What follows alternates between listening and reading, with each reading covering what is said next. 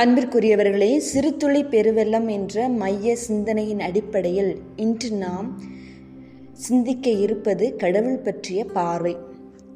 கடவுள் ஒருவர் தாம் என்றாலும் அவரை எல்லா சமயங்களும் ஒரே மாதிரி பார்ப்பதில்லை.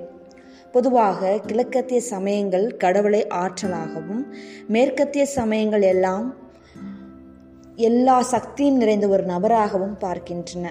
இன்னும் குறிப்பிட்டு சொல்லப்போனால், அந்த ஒரே கடவுளை ஒவ்வொரு மனிதரும் பார்க்கின்ற விதமும் வித்தியாசமானது.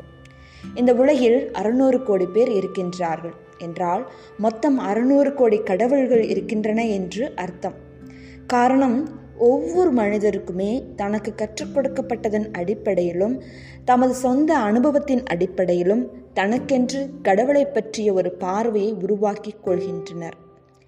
இவ்வாறு கடவுளை பற்றிய பார்வைகள் பலவிதமாக இருந்தாலும் இவை அனைத்தையும் 2 வகைக்குள் அடக்கிவிடலாம்.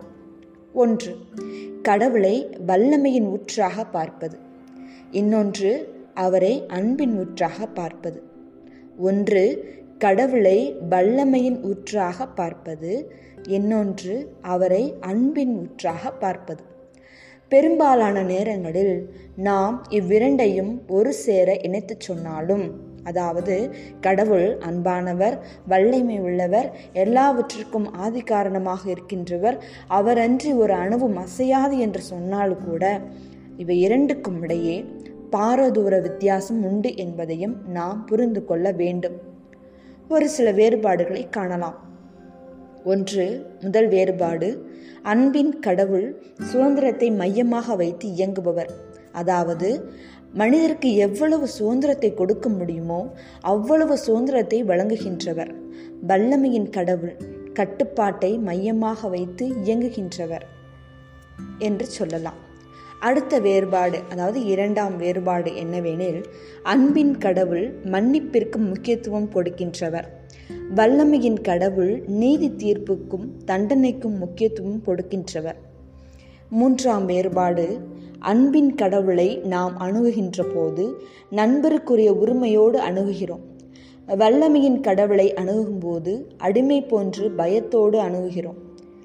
4ஆம் வேறுபாடு, நாம் கடவுளை அன்புள்ளவராக பார்த்தோம் என்றால் அவருக்கு நிறைய நன்றி செலுத்துவோம். நாம் கடவுளை வல்லமை உள்ளவராக பார்த்தோம் என்றால் நிறைய அது வேண்டும் இது வேண்டும் என்று கேட்டுக்கொண்டிருப்போம். அப்படியென்றால் கடவுளை வல்லமை உள்ளவராக பார்க்கக்கூடாதா? அவர் வல்லமையற்றவரா? இந்த கேள்விகள் நம்முள் எழும்புகின்றன. நிச்சயமாக கடவுள் வல்லமை உள்ளவர்தான்.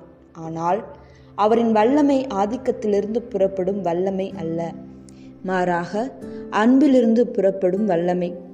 அவரது வல்லமை கட்டுப்படுத்தி அடிமைப்படுத்துவதல்ல, மாறாக சுதந்திரம் கொடுத்து வளர்த்தெடுப்பது. அவரது வல்லமை மேலிருந்து திணிக்கப்படுவதல்ல, மாறாக உள்ளிருந்து உணரப்படுவது. நாம் கடவுளை எப்படி பார்க்கின்றோம்? நம்முடைய பார்வை கடவுள் மட்டில் எவ்வாறு உள்ளது? நம்முடைய நம்பிக்கை என்ன? சிந்திப்போம், வாழ்வை சீர்படுத்துவோம். நன்றி.